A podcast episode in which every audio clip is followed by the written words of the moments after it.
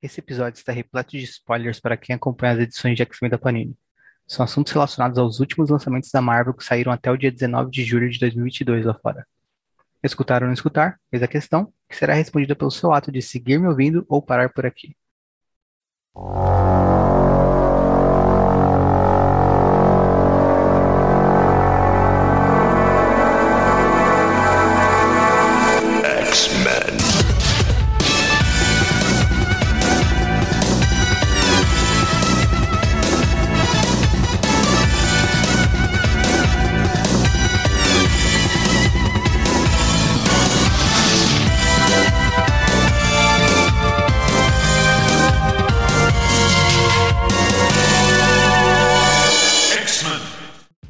Bem-vindos ao Utopia X. Meu nome é Henrique e falo com vocês diretamente da Terra 616. Como bem sabe, sou correspondente do Utopia X em Krakoa. Porém, hoje, as notícias que venho relatar não se relacionam diretamente com os mutantes. Ainda. Não posso revelar minhas fontes, ou mesmo a informação que tenho, que justifica meu subinteresse pelo assunto que trago para vocês. Mesmo assim, espero que me escutem com a mesma atenção que o fazem quando é assunto mutante. Enfim, hoje venho falar com vocês sobre os Eternos. E antes das notícias que se relacionam aos Eternos, um pouco de contexto. Os Eternos foram criados pelos Celestiais, que também são os responsáveis pela criação dos Deviantes. Não sabemos as razões pelas quais os Celestiais saem por aí fazendo experimentos genéticos, mas sabemos que os Celestiais podem ser a razão para muitas das insanidades que acontecem na Terra 616. Atualmente, um Celestial morto é a base de operações dos Vingadores. E os Vingadores tiveram recentes encontros e princípios de confrontos com alguns dos Eternos. E parece que alguns Eternos não gostam muito da ideia dos Vingadores habitando um dos seres dessa raça que os criou, né? Falar de Eterno é falar de Celestiais, mas também é falar de Deviantes. E os Deviantes são uma forma de vida em constante mudança. Um Deviante nunca é igual ao outro. Outra constante entre os Deviantes é a guerra. Em algum momento de um passado muito distante, os Deviantes constituíram uma sociedade tão densa, tão numerosa, que nem mesmo os Eternos conseguiram detê-los. E como os Celestiais, retornaram à Terra para corrigir essa falha destrutiva. Em ocasião que quase encerrou por completo a população deviante. Qualquer excesso deviante deve ser contido pelos Eternos.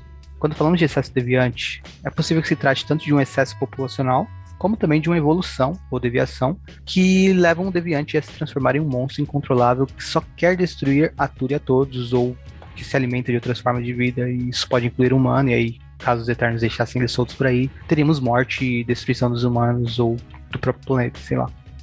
E os Eternos, como o nome indica, são eternos. Isso significa que eles não morrem? Não, eles morrem, mas eles retornam. Os deviantes não.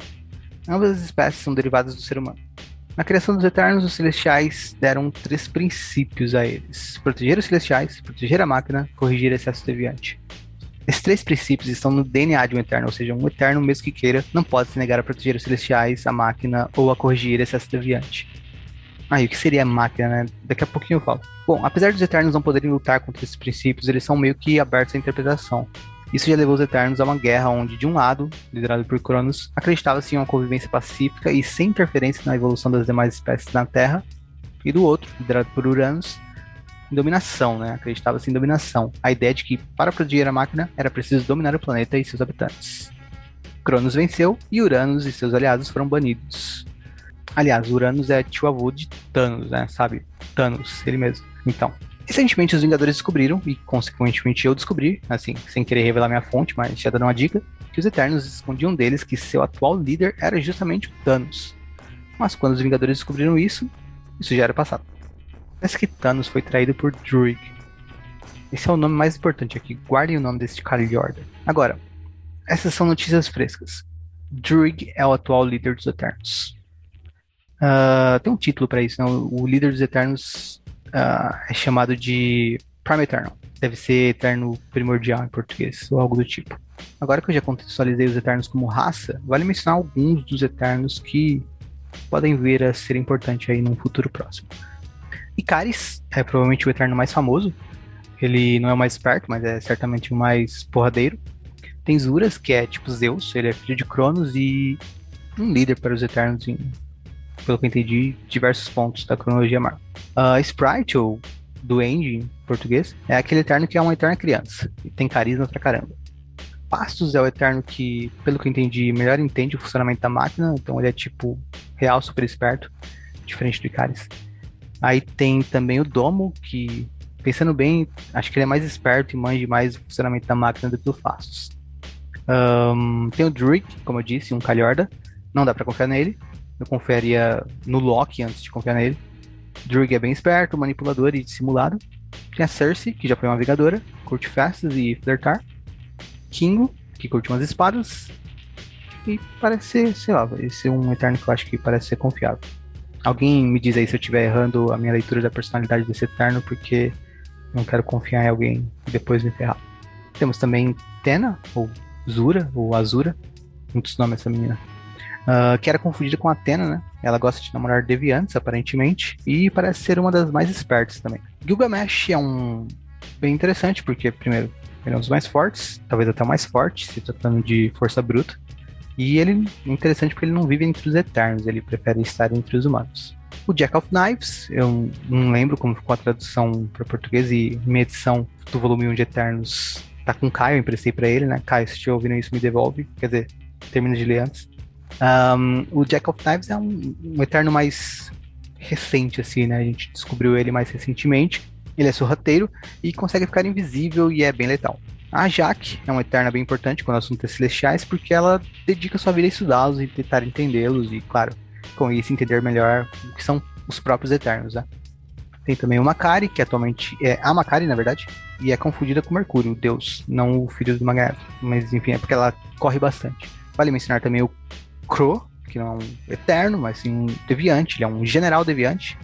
Uh, talvez ele seja importante em algum momento no futuro. Uh, eu acho ele bem gato, inclusive. Mas infelizmente ele é um ditador, então cancela a beleza dele. E por fim tem o Uranus, que. Assim, imagina o Thanos, só que até onde eu entendi, bem mais badass, bem mais do mal, bem mais boladão, talvez mais poderoso. Eu acho que sim.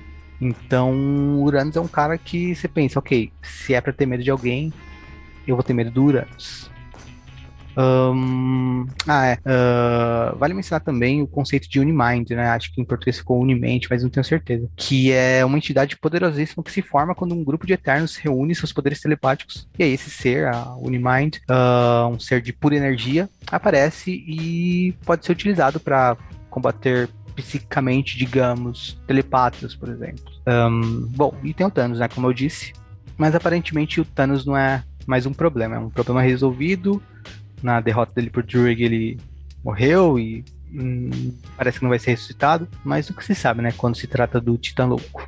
Até porque, né, como eu disse, ele é neto do Uranus, ou seja, ele é um eterno também, então ele pode ser ressuscitado pela máquina. E finalmente, o que é a máquina? A máquina é uma inteligência artificial, ela é o próprio planeta Terra, ou ao menos é assim que ela se entende. Seu sistema é espalhado por diversas máquinas em diversos pontos do planeta e inclui a máquina da ressurreição dos Eternos. Ela também se conecta com a biosfera terrestre. Acho que a gente pode dizer que a máquina meio que regula os Eternos em diversos sentidos.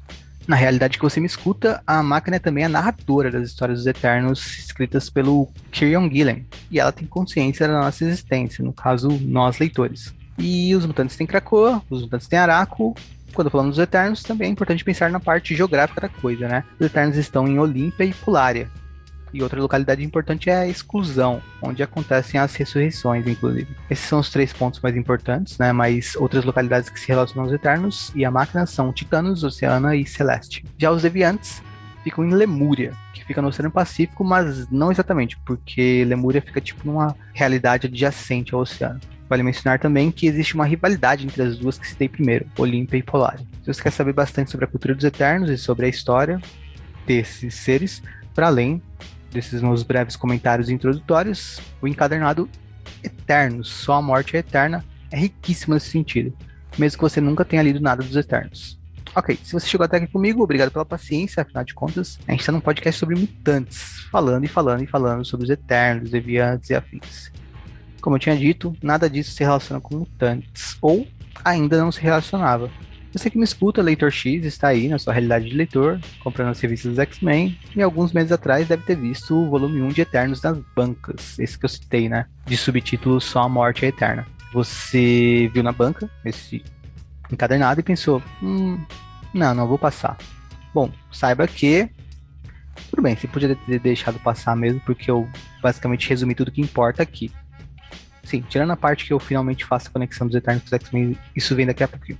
Mas ainda assim, vale demais a leitura. No Brasil até agora saiu o primeiro volume, com as seis edições que fecham o primeiro arco, E o segundo arco fecha essa primeira fase da série. E não saiu no Brasil ainda, mas deve sair até o final desse ano, eu acho. Então, com tudo que eu falei, podemos entender que os Celestiais criaram essas duas raças, os Eternos e os Deviantes, que eles habitam certas partes do planeta Terra, que os Eternos têm de seguir certas diretrizes, mas que elas estão tanto quanto abertas à interpretação. Também entendemos que a Terra e a máquina são meio que conectadas, ou a mesma coisa, a partir do ponto de vista da máquina, que a máquina tem muita personalidade, que os Eternos não podem tomar certas atitudes que a coloquem em risco, e que ela possibilita a ressurreição dos Eternos. Vale também acrescentar a isso que é possível que os Eternos julguem qualquer Eterno a ponto de excluírem algum Eterno da máquina, ou seja, impossibilitar sua ressurreição. Mas isso é mais complicado do que parece na prática. Uranus, por exemplo, ele é mantido preso e isolado porque nenhum Eterno conseguiu matá-lo, nem excluí-lo da máquina, e isso tudo porque ele tramou para possibilitar, uh, ou na verdade para impossibilitar a sua morte, né? Então ele tá preso aí, isolado há muitos anos. Enfim, acho que mais detalhes do que isso seria contar demais a história, e é uma história boa demais que eu quero muito que vocês se disponham a ler. E, mas se não der para ler também, já sabem tudo que precisam saber, como eu disse. E lembrando, os Vingadores habitam um celestial. E, vale também acrescentar, não confio nos Eternos, mesmo naqueles que já foram próximos aos Vingadores. E, finalmente, eu posso agir como um colunista. Não é colunista. É um. Eu posso agir como o correspondente de correspondente do Utopia X em Krakow e te dar as últimas notícias. Que na verdade ainda vão ser sobre os Eternos. Mas enfim. Os Eternos descobriram duas coisas que não sabiam sobre eles mesmos. Primeiro, toda vez que um Eterno é ressuscitado, um ser humano morre em decorrência disso. Com isso, alguns dos Eternos meio que entraram numa crise existencial, passaram a se sentir culpados, coisas do tipo, em especial Icaris, que foi muito afetado com a descoberta disso, ainda mais da maneira que foi. Não vou entrar em detalhes, fica aí a curiosidade instigada para caso vocês se interessem por ler Eternos. Bom, ninguém no universo meio-meia, além dos Eternos, parece saber disso. A segunda coisa que eles descobriram, nesse caso um grupo bem específico dos Eternos descobriu, enquanto eles estavam investigando justamente o Celestial que os Vingadores habitam, foi que os Deviantes foram criados para estabilizar os fluidos corporais dos Celestiais que, a partir daquele primeiro Celestial morto em solo terrestre, impactou o mundo a ponto de na Terra nascerem seres superpoderosos. A presença dos Deviantes foi o que moldou, digamos assim, os fluidos a ponto deles possibilitarem uma evolução estável na espécie humana. O que isso significa? Para os Eternos isso é um choque, porque eles sempre encararam os Deviantes como uma falha, um erro dos uh, Celestiais. E agora eles percebem que não, que os Deviantes eram importantes para a evolução humana. Eu não sei se eu entendi direito, inclusive, tá me ouvindo, quiser comentar, para eu esclarecer qualquer tipo de erro que eu tenha em relação à minha leitura de Eternos digo, a minha apuração de fato sobre os Eternos, mandei mensagem no Twitter, no Instagram pro Utopia X, que num próximo episódio eu corrijo alguma informação que eu tenho. Mas enfim, um, voltando ao choque dos Eternos.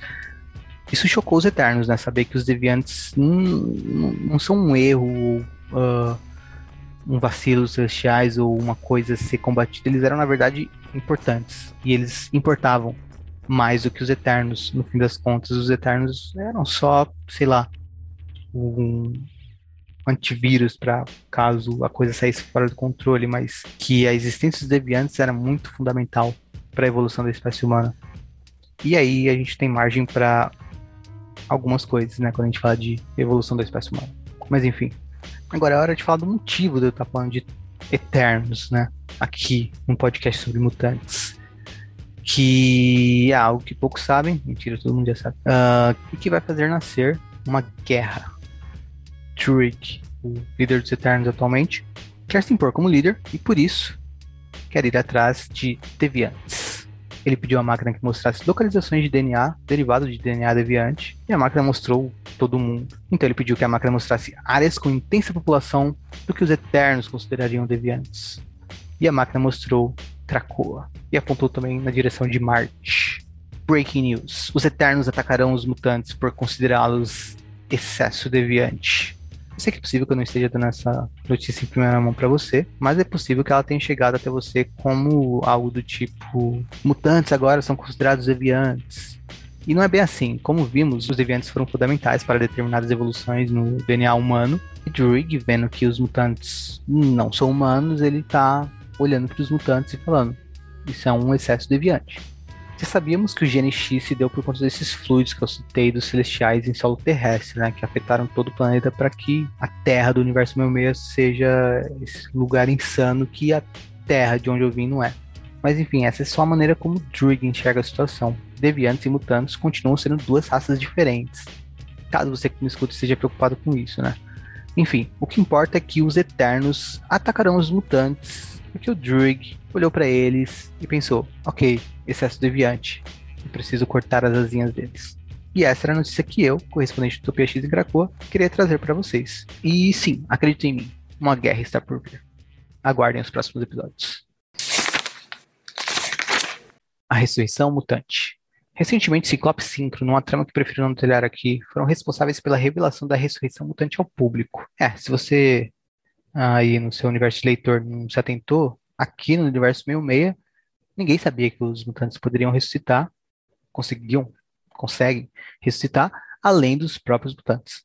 O jornalista que descobriu isso e deu notícia foi ninguém mais, ninguém menos que aquele que para mim é uma grande fonte de inspiração, Ben Urich. E ele publicou a matéria no Clarim Diário, né? O público não reagiu bem.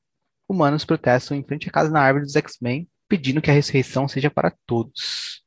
O gala deste ano aconteceu no dia em que a matéria foi publicada e Emma Frost ficou bem bolada com o Ciclope. Mas, para saber mais disso, aguarde a publicação do baile de gala do Clube do Inferno na sua realidade em 2023. Ou não, né? Você pode ler agora também, aí é com você. Bom, acho que era isso que eu tinha de notícia para dar.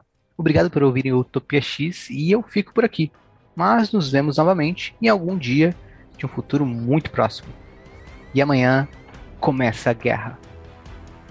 Hoje, na verdade. Já passou da meia-noite.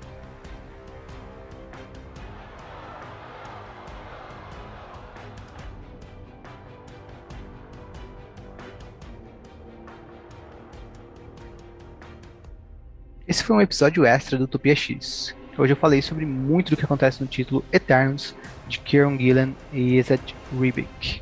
Também comentei conceitos criados pelo rei Jack Kirby, criador dos Eternos e de muito mais, e também conceitos criados por Neil Gaiman em sua passagem escrevendo esses personagens. Comentei também os eventos finais do primeiro ano de publicação de X-Men de Jerry Dugan. Judgment Day começa no dia do lançamento desse episódio, 20 de julho de 2022. Se você vai embarcar nessa aventura comigo, sabe que estarei com você e você terá ainda mais companhia por aqui no Utopia X. Seguiremos também com a programação normal, na tentativa de seguir com episódios semanais sobre a Era de Krakoa, conforme sai no Brasil, Era Claremont, filmes, animações X-Men, as sagas dos anos 2000 e muito mais.